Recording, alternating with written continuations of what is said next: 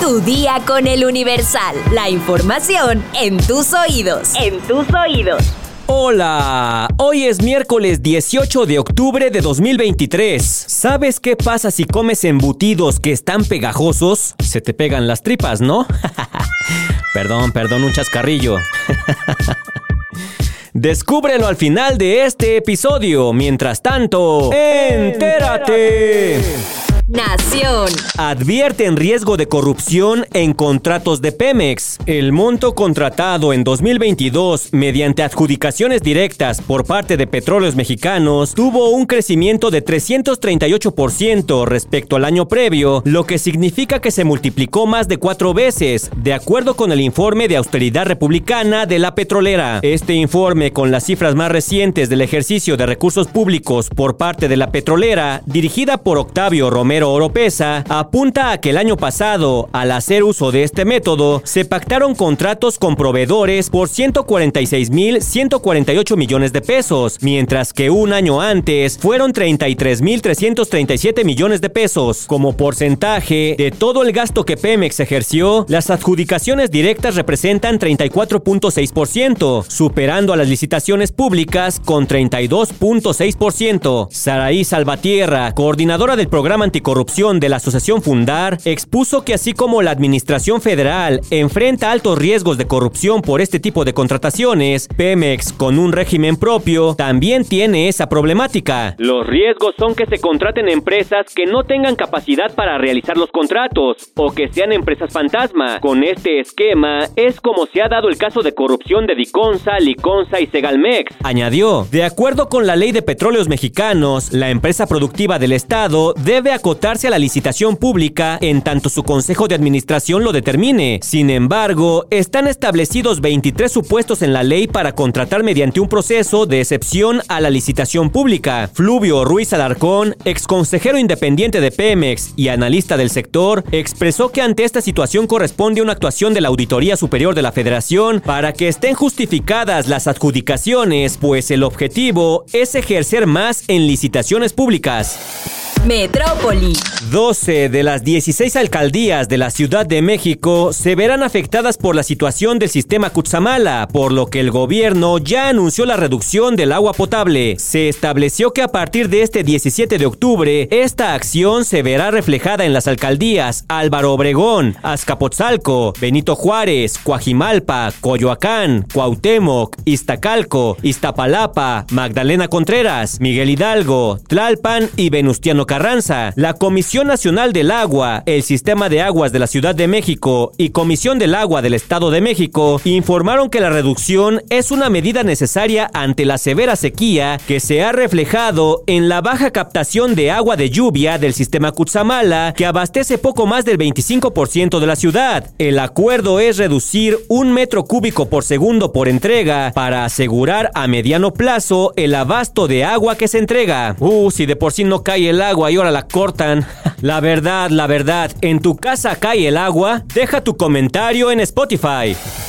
Estados. Se prevé que la tormenta tropical Norma se convierta en huracán categoría 2 e impacte Los Cabos, Baja California Sur. La Comisión Nacional del Agua prevé que este domingo Norma impacte al país. Se esperan temperaturas de menos 5 grados y lluvias intensas por tormenta tropical y frente frío número 6. Así que abrígate bien y prepara un buen caldo.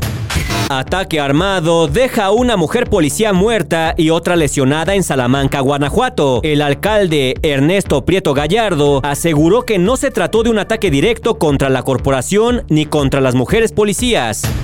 Dan 90 años de cárcel a cinco militares que asesinaron alumnos del TEC de Monterrey en 2010. Hace 13 años, Jorge y Javier fueron asesinados por militares que les robaron sus pertenencias, mochilas e identificaciones. Incluso se les llamó sicarios durante dos días en la prensa y en las redes sociales. Estudiante de secundaria muere al caerle una portería en Nogales, Sonora. Los hechos se registraron el lunes cuando, acompañado de otro menor, intentaba colgarse de la estructura al momento que se vino abajo. Autoridades de Oaxaca alistan acciones ante anuncio de salida de caravana de 5.000 migrantes de Chiapas. Ante la saturación de Tapachula, donde no hay albergues ni comida, Pueblos Sin Fronteras llama a salir hacia el territorio oaxaqueño el 30 de octubre.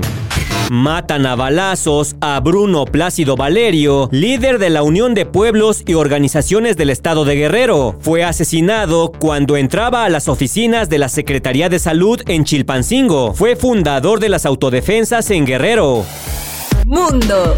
Estados Unidos aconseja no viajar al Líbano por motivos de seguridad. Esto tras las protestas en su embajada. Varios puntos del Líbano registran protestas espontáneas contra el bombardeo que dejó más de 500 muertos en un hospital de Gaza. Tras dicho bombardeo, manifestantes atacaron las embajadas de Israel y Estados Unidos en varias partes del mundo. Se han presentado incidentes en Turquía, Líbano, Irak, Jordania e Irán. Israel ha negado ser el autor del bombardeo que dejó al menos 500 muertos. Malala condena este ataque al hospital en Gaza y dona 300 mil dólares a organizaciones en pro del pueblo palestino. A través de su cuenta de X, la activista pakistaní se dijo horrorizada ante el hecho e hizo un llamado al gobierno israelí para que permita la ayuda humanitaria en Gaza y reiteró su petición del cese al fuego. Por su parte, el presidente de Estados Unidos, Joe Biden, condenó el ataque al hospital de Gaza y recopila información de lo sucedido. El presidente viajó a Israel, pero no irá a Jordania. Afirma que Estados Unidos defiende inequívocamente la protección de la vida civil durante el conflicto. Por su parte, el gobierno de Irán advierte, las llamas de las bombas en el hospital de Gaza van a devorar pronto a Israel. Así lo dijo el presidente iraní Ibrahim Raisi en un mensaje citado por la agencia IRNA. Espectáculos. Britney Spears tuvo un sonado romance con el cantante Justin Timberlake cuando ambos eran estrellas juveniles y sostuvieron un noviazgo que ahora, 20 años después, la cantante reveló que tuvo frutos, pues quedó embarazada. En sus memorias The Woman in Me, la artista de 41 años hace fuertes revelaciones de varios aspectos de su vida, como lo que vivió durante su tutela de 14 años a manos de su padre y también uno de los episodios más agonizantes, el aborto que sufrió. Cuando Justin Timberlake y Britney Spears terminaron su relación en 2002, él presumió en entrevistas haberse acostado con ella, mientras que ella fue señalada como un mal ejemplo para los adolescentes. Años después, Justin declaró, Lamento profundamente los momentos de mi vida en los que mis acciones contribuyeron al problema, en los que hablé fuera de turno o no defendí lo que era correcto. Entiendo que me quedé corto en esos momentos y en muchos otros, y me beneficié de un sistema que perdona la misoginia. En sus memorias, Britney Spears confiesa un detalle hasta ahora desconocido de lo que vivió durante su relación con el cantante Justin Timberlake. Ella quedó embarazada, pero tuvo que abortar porque Justin no estaba preparado para ser padre. El embarazo fue una sorpresa, pero para mí no fue una tragedia. Amaba mucho a Justin. Siempre esperé que algún día tuviéramos una familia. Esto sería mucho antes de lo que había previsto, pero Justin definitivamente no estaba contento con el embarazo. Dijo que no estábamos preparados para tener un bebé en nuestras vidas, que éramos demasiado jóvenes. Sobre su experiencia al someterse al aborto, Britney confiesa, hasta el día de hoy es una de las cosas más agonizantes que he experimentado en mi vida. Bueno, pues no cabe duda que son fuertes declaraciones. Los embutidos son alimentos muy comunes en la dieta mexicana. Por lo general son muy apreciados por su delicioso sabor y la múltiple variedad de recetas que pueden prepararse con ellos. Pero como todo alimento perecedero, tiene un tiempo corto de consumo, por lo que es importante procurar conservarlos de la mejor manera y monitorear cualquier cambio en su color, olor o incluso en su sabor. Y es que una vez que son sacados del empaque, tienden a descomponerse más rápido y ponerse pegajosos. Pero, ¿qué ¿Qué tan correcto es consumirlos cuando se encuentran en ese estado? Según un artículo del Centro de Investigación en Alimentación y Desarrollo, los embutidos comienzan a ponerse pegajosos porque comienzan a proliferar bacterias debido a los carbohidratos y a la humedad del alimento. Pese a que las bacterias presentes en esta sustancia viscosa son benignas, lo mejor es no consumir el embutido en ese estado, pues además de que tendrá un sabor ácido, puede tener efectos negativos en tu salud. Consumir embutidos en mal estado puede terminar en un episodio de intoxicación no muy agradable para ti, así que es muy importante que los revises para saber si hay algo malo en ellos. Si cambian de color, si tienen mal olor y les aparece moho, obviamente no te los comas. Si quieres más información, consulta nuestra sección menú en eluniversal.com.mx. Vamos a leer unos cuantos comentarios. Mi sección favorita. Sara Magali Rojas nos dice, qué bueno que ya cerraron esa taquería.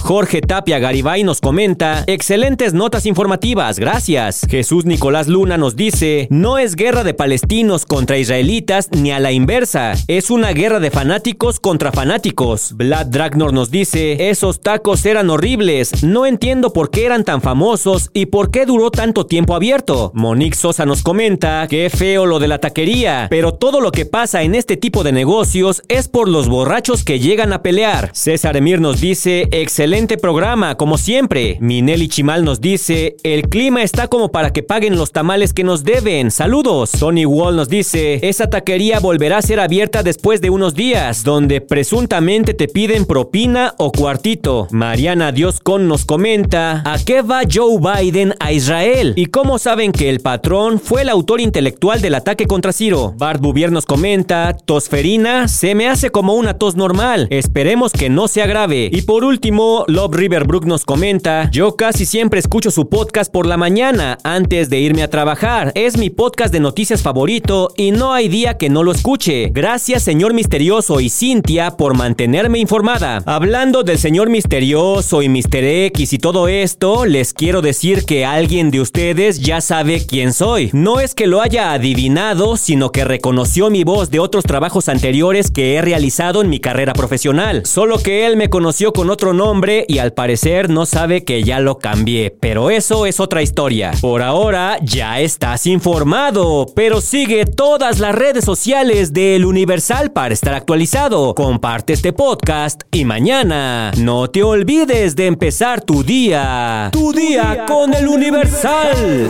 Tu día con el Universal. La información en tus oídos. En tus oídos.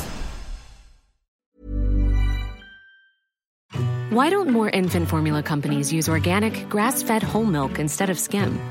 Why don't more infant formula companies use the latest breast milk science? Why don't more infant formula companies run their own clinical trials? Why don't more infant formula companies use more of the proteins found in breast milk? Why don't more infant formula companies have their own factories instead of outsourcing their manufacturing? We wondered the same thing. So we made ByHeart, a better formula for formula. Learn more at byheart.com.